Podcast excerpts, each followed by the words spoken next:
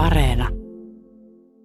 Monelle tuli tiistaina järkytyksenä tieto, kun nuorten lehti Demi kertoi, että se lopettaa miltei 23 vuotta kestäneen taipaleensa. Demi aloitti nuorten lehtien kultakaudella 90-luvun lopulla ja sen 20 vuoden aikana ehti elää monta aikansa kulkusuuntaa. Rip, megamokat.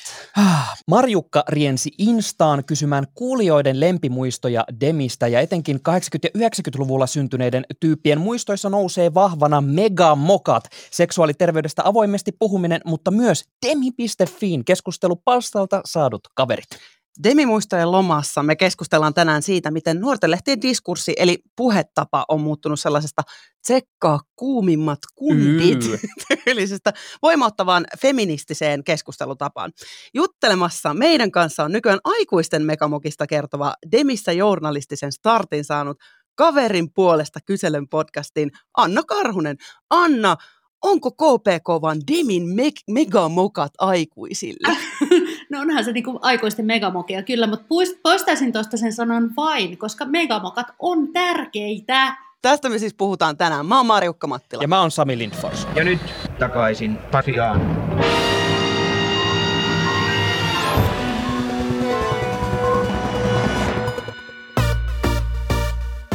Ihan eka Demi-lehti tuli silloin, kun mä olin Seiskalla, eli vuonna 98. Ja erityisesti mä muistan semmoisen jutun, missä oli sellainen skeittaava tyttö. Sillä oli ehkä perhosen siivet tai enkelin siivet.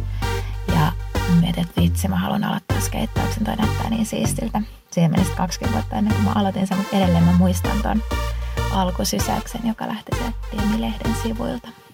Siinä oli Ylemiksen Pauliina ja Pauliinan muisto Demistä. Hei Anna, sä aloitit itse Demissä työskentely joskus 2000-luvun alkupuolella. Mikä on sun lempein, lempein ja lämpöisin muisto Demistä? No siis mä aloitin itse asiassa 2008 Demissä työskentelyn, ja tota, se ehkä lämpimin muisto siellä työskentelyssä on nimenomaan se niin kuin yhteisöllisyys, siis sekä sen toimituksen että sen lukija, lukijakunnan välillä, että sitten tietty demi.fiin yhteisön. Et se oli tavallaan niin kuin yhteisö ennen somea. Mikä ikäinen sä olit silloin, kun Demi alkoi ilmestyä? Ää, Silloin mä olin lukiolainen itse, ja tota, muistan, koska sehän oli poikkeuksellisesti, että Demi, Demi.fi aloitettiin myös silloin 98, että se oli tosi aikaisessa vaiheessa, kun saatiin niin kuin nettisivu myös lehdelle, ja siellä oli niin kuin tavallaan oma, äh, oma niin kuin konseptinsa sille nettisi, nettisivulle, että siellä oli keskustelupalstat. Muistan siellä tietokoneluokassa kyllä demittäneen jo. Ja sitten se mun suurin haave, vaikka mä olin vähän niin kuin ehkä yli-ikäinen silleen teinilehdelle, niin suurin haaveeni oli päästä siihen lehteen. Ja sitten meidän lukiosta tehtiin sinne esittely. Ja siellä minä ja mun kaverit kerrotaan, että me haaveillaan, että me mennään kossille sitten, me näytetään 18. Aa. Se oli mahtavaa. Best Dreams! Mitä lehtiä sä luit ollessasi jotain äh, esiteini, teini-ikäinen? silloinhan siis suomenkielisiä nuortenlehtiä ei ollut paljon mitään. Tai siis oli suosikki ja sitten koululainen suunnilleen ja, tota, ja sitten jotain harrastelehtiä, mutta et olin aivan siis superhulluna kaikkiin britti- ja jenkki nuorten lehtiä ja tyttöjen lehtiä. Niitä oli tosi paljon markkinoilla. Et, eli olin super onnellinen sitten, kun Demi tuli. Että se oli jotenkin niin kuin, vähän niin kuin yhdisti silleen parhaita puolia tästä, tästä niin kuin englanninkielisestä sisällöstä, mitä oli kuluttanut. Mä pääsin tänä aamuna tutustumaan Demilehden arkistoon A-lehdillä ja sukeltamaan sellaiseen aika mielettömään maailmaan. Mulla on täällä Sami, Samille ja Anna sulle Demin ensimmäinen kansi äh, vuodelta 98. Kannessahan on Ali McBeal, Oi. eli. Nyt nostalgiaväpinät on ihan to the max. Hei, Eikö toi on ihan mahtavaa. Siis mikä teille tästä ensimmäinen pistää, pistää tota silmään, kun te luette tätä? No siis kyllähän toi fi- 50 faktaa Mika Häkkisestä on aika kuva. Siis että tavallaan Joo. niin kuin, Mika on ollut niin kuin kuuminta sitten siinä, kiinnostavinta. Joo, siis tämä on tosi niin kuin, mielenkiintoista verrattuna siihen, että millä tavalla tänä päivänä nuorisoidoleita esitellään, niin Mika Häkkinen on ollut tuolloin kyllä sitä niin kuin, kuuminta hottia, että se on ollut niin kuin, tota, ton ajan Instagramin ikään kuin ylittävä kaikki yhdistävä julkimo, joka Kyllä. pitää saada joka lehden kanteen. Ja sitten mulle ehkä si- silmiin pistää myös toi, että sanottaisiko styylata. Tässä on tämmöinen otsikko siis kuin 32 hyvää syytä styylata. Niitä varmasti löytyy 32, mutta käyttääkö sanaa styylata kukaan enää? Totta, ja toisaalta mun on tosi vaikea nähdä, että tuollaista otsikkoa tai juttua enää oikein niin kuin kirjoitettaisiin, että 32, 32 hyvää syytä styylata. Että niin kuin jotenkin, että se parisuhde on tässä nyt niin kuin ehdottomasti nuorelle mainostettu versio Kyllä. olemisesta. Kyllä, ja tässä Ihan... ehkä jotenkin sille tulee tosi konkreettiseksi myös se semmoinen, että siinä niin kuin Demi tehdessä, että siitä tuli koko ajan tärkeämpää ja tärkeämpää ottaa vastaan sitä palautetta, mitä me saatiin meidän lukijoilta ja meidän demi.fi-yhteisöläisiltä, että, että sitä niin kuin muokattiin kyllä sen mukaan sitten niin kuin modernimmaksi koko ajan ja ehkä kauemmaksi just niistä ehkä esikuvistaan maailmalta. Mulla on tässä vielä yllätyksenä teille sitten jatketaan. Nyt me päästään Demiin, Demiin kannessa Miley Cyrus ja nyt me ollaan toukokuussa 2010. Anna ja Sami, mä oon tässä yhden otsikon tälleen poistanut, että yllätän teidät. Joo. Täällä alta paljastuu tämmöinen, voiko reisiä kaventaa? 12 vastau- vastausta vartalohuoliin. Mitä Oho. mieltä tästä otsikosta? Ai ai ai, no toi on kyllä aika hälyttävä. Siis siinä mielessä, että, tota, että, että toi oli ehkä semmoista niin kuin naiskuvaa, tai tyttökuvaa, mitä Demi ei todellakaan halua niin kuin vahvistaa, että reisiä pitäisi kaventaa. Mutta ainakin itse uskoisin, että tässä on taustalla se, että toihan on kyllä semmoinen asia, mitä niin kuin teinit miettii koko ajan, että onko mun reidet niin kuin hyvät vai ei. Ja todennäköisesti tuossa, jos mentäisiin sisäsivuille, niin paljastuisi, että reisiä ei kannata kaventaa, eikä tarvitse. Joo, siis tässähän rupeaa näkymään jo pikkasen sellaista ehkä nykyaikaistakin ajattelua siitä niin kuin kehopositiivisuusliikkeestä ja mm. tämmöisestä niin kuin hyväksynnästä paljon enemmän. Täällä on, täällä on kuumaa kesämuotia myöskin, mutta sitten on tosi tarina jäinkoukkuun varastelun, ihanat bikinit, villit värit, kesän farkkumuoti, mutta matkaan pääsee myös lähtemään tässä lehdessä. Kyllä. Jotenkin tämä on paljon niin kuin jo vapauttavampi ehkä ainakin itselle tälleen. Me nähdään Maili Sairus siinä ihanasti. Mitä tämä herättää Samisussa? Mun täytyy sanoa, että Maili Sairuksen näkeminen 2010 vuoden lehden kannessa saa mut jotenkin kokemaan tällaista 30 kriisiä entistä pahemmin. Että olla, niin kauan kuin mä oon ymmärtänyt, että on olemassa tämmöinen julkisuus, niin Maili Sairuskin on ollut siellä. Mutta mä oon pakko tarttua just tuohon, voiko reisiä kaventaa otsikkoon ja siihen, että äh, mä en ole Demia tota, lukenut, mä oon ollut visusti siellä Akuankan puolella, mikä kertoo näistä juttujenkin tasosta hyvin paljon, mutta äh, heitän teille semmoisen pohdinnan just tästä niin kuin kielen käytöstä ja siitä, että mä tiedän, että Demi on ollut koko ajan tosi semmoinen edelläkävijä siinä, että millä tavalla äh, just tehdä journalismia äh, niin kuin kauneusasioista ja yleensäkin ulkonäöstä ja kaikesta, että siinä ollaan haluttu ravistella just sitä, mitä ollaan aikaisemmin naisten lehdissä ja muualla tarjoiltu. Miten te olette itse kokenut just äh, tavallaan tämän Demin muutoksen juurikin tässä genressä?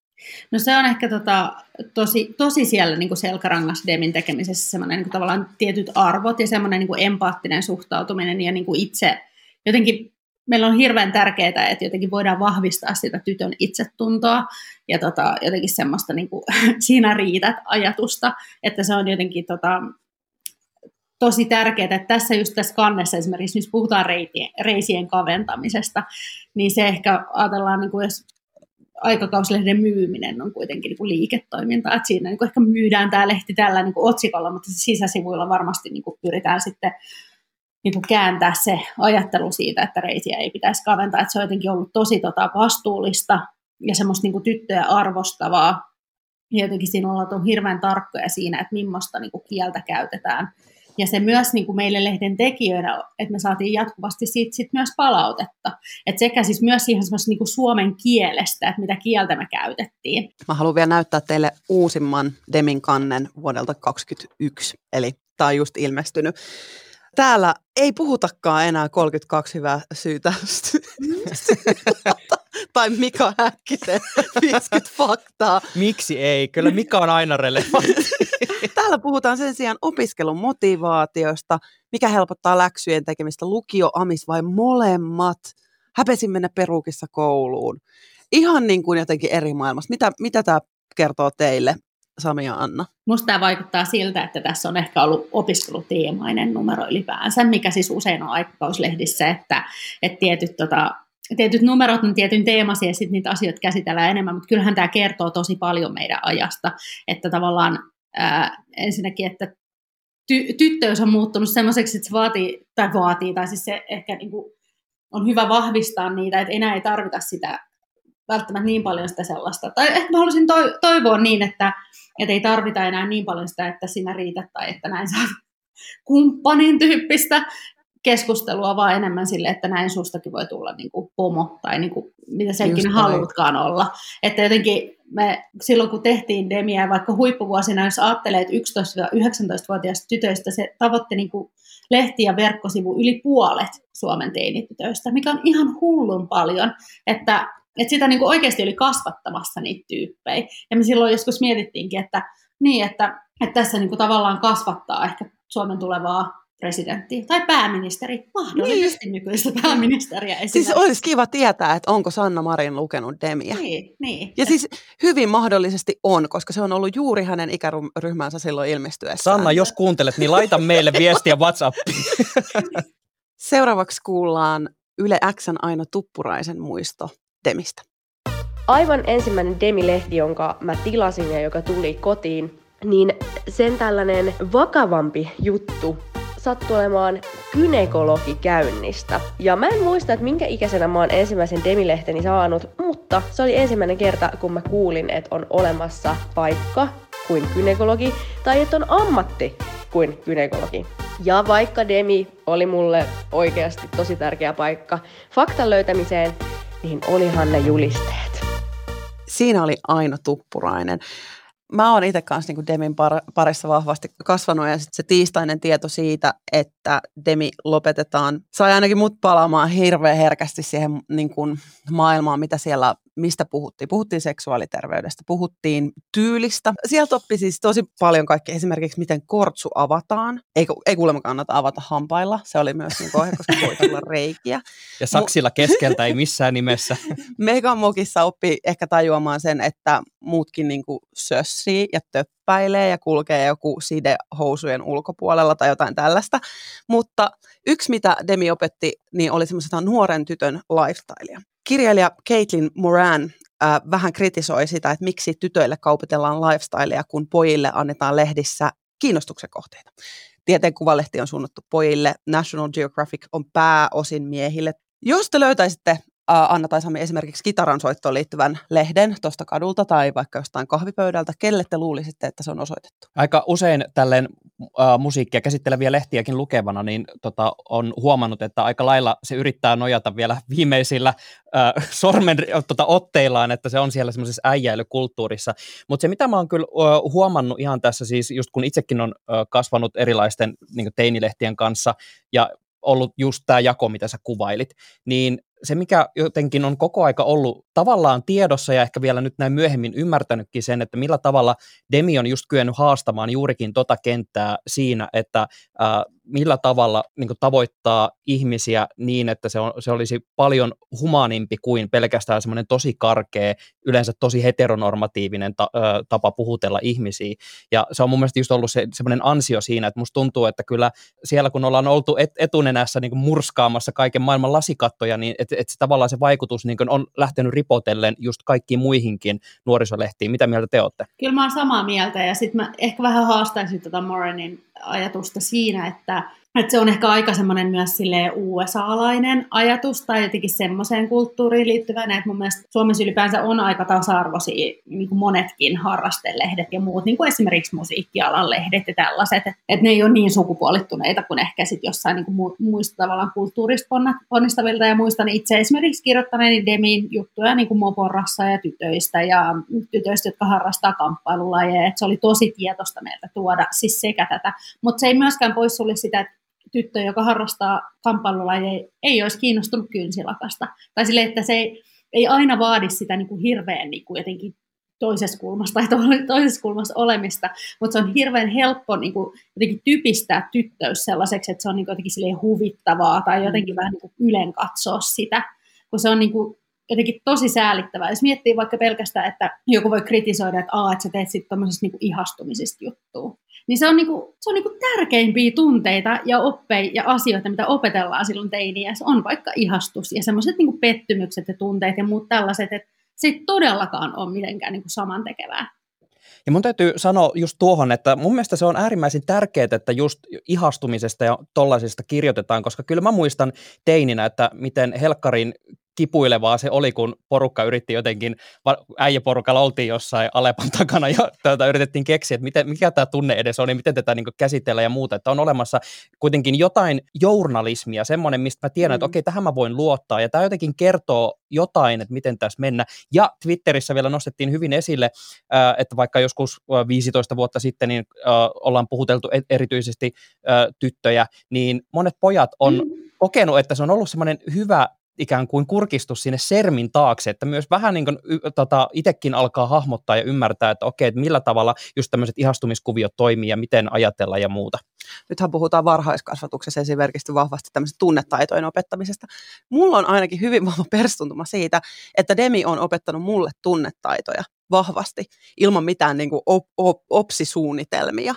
Että niin kuin Demi opetti tytöille vahvasti tunnetaitojen hallintaa, kun taas pojat jäi tästä niin kuin ilman. Niin. Eli onko itse asiassa tämä Demi ollut niin kuin tyttöjen voitto, vaikka meitä ollaankin meille ollaankin tarjoltu niin kuin tietynlaisia lifestyle-valintoja. No ilman muuta se on voitto. Ja siis just se, että, että enemminkin musta tuntuu, että nyt kaivattaisiin pojille myös tämmöistä vastaavaa kuin Demi. Ja niitähän on ollut niitä semmoisia yrityksiä tavallaan tehdä vähän tämmöistä niin kuin kepeämpää poikien mediaa. Ne ei ole sitten lähtenyt, koska siis se on vaikea tehdä aikakauslehdet kannattavaksi myös. Oli vaikeaa 10-15 vuotta sittenkin. Mutta kyllähän esimerkiksi Demi Fiissä oli tosi iso osa demittäjistä, eli niistä aktiivisista foorumilaisista, oli myös poikia, jotka myös tuli sinne sekä niin kuin kertoa omaa näkökantaansa niin kuin teiniyteen, Demin päätoimittaja Päivi Lehtomurto sanoi talouselämässä. Nuoret tytöt suhtautuvat tasa-arvoon, oikeudenmukaisuuteen ja ympäristöön intohimoisesti.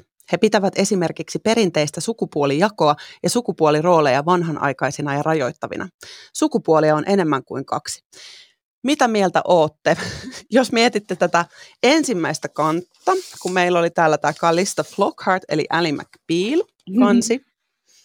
niin myydäänkö, onko tätä lehteä, lehteä voitu silloin myydä ää, tällaisille tasa-arvoa kannattaville, erittäin tietoisille tytöille? Onko silloin puhuttu samasta tytöstä vai ollaanko me kahdessa eri sukupolvessa? Niin, kyllä mä siis uskoisin, että, että, tota, että sitä on tehty niin kuin samoille tytöille, koska itse tiedän, että mä esimerkiksi olin tasa-arvoa kannattava tyttö silloin, mutta että silloin tota, että ylipäänsä ehkä niin kuin lehtien myyminen on ollut niin kuin tosi erilaista kuin nykypäivänä. Ja nykyään niin kuin tavallaan tässä nykyajan mediassa sille lehdellä pitää olla niin kuin tavallaan erilainen rooli, koska tuolla meillä ei ole ollut somea, meillä ei ole ollut niin kuin tavallaan sitä, että se tieto on tullut kerran kuusta niin kuin tässä lehden muodossa tyttöjen kasvoille. Mutta sitten kun taas katsoo tätä uusinta kantta, niin mun mielestä tämä on aivan nakutettu tolle, mitä Päivä Lehtomurto kuvaili. Kyllä, ilman Eli muuta.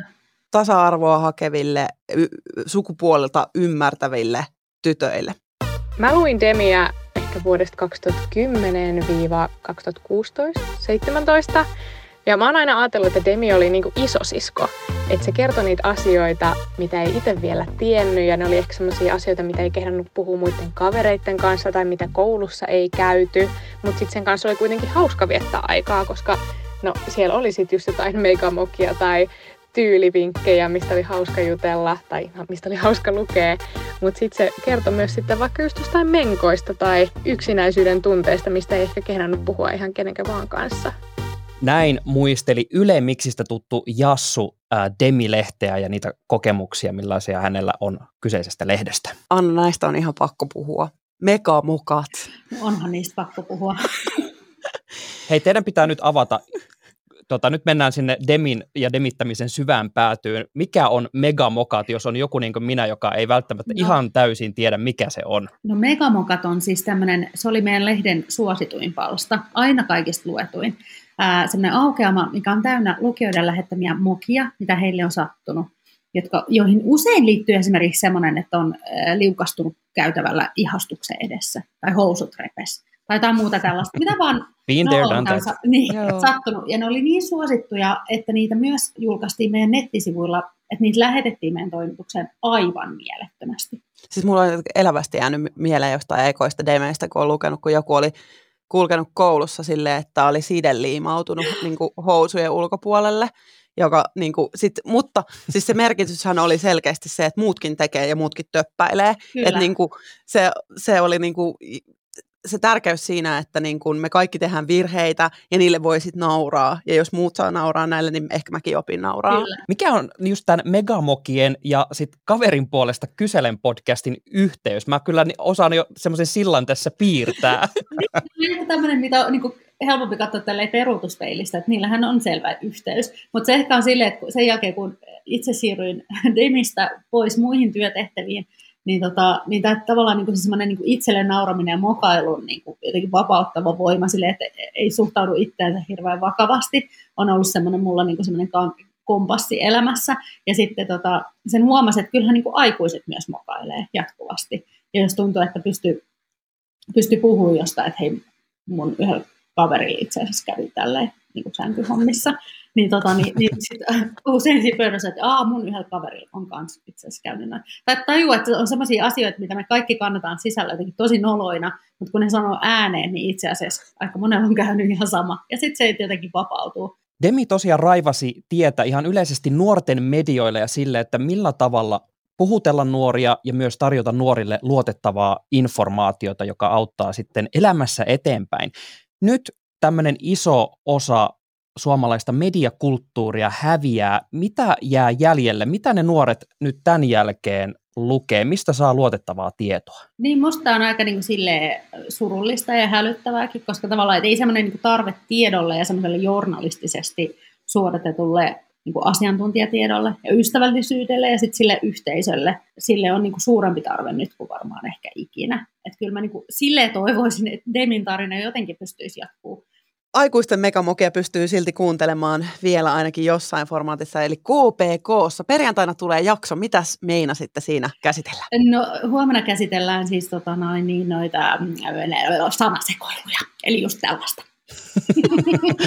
Meidän arkea. Ihana, ihana Anna Karhunen, kun pääsit paikalle. Kiitos. Kiitos kutsusta. Kiitos. Kiitos, että kuuntelit. Tilaa meidät sieltä, mistä ikinä podcasteja kuunteletkaan ja kerrotaan kavereilles myös. Käytä meistä somessa häsää takaisin Pasilaan. Ja muista seurata myös meitä siellä somessa. Marjuka löytää sieltä at Marjukka Vilhelmiina, meikäläinen on siellä at Sami Lindfors ja seuraa totta kai myös Toivoa at Toivo Haimi. Kerrothan meille WhatsAppissa, mistä nuoret tytöt tulee saamaan samanlaisen tietolähteen foorumin niin kuin Demistä. Numero tänne WhatsAppilla on 044 421 4823. Moikka! Moikkuu!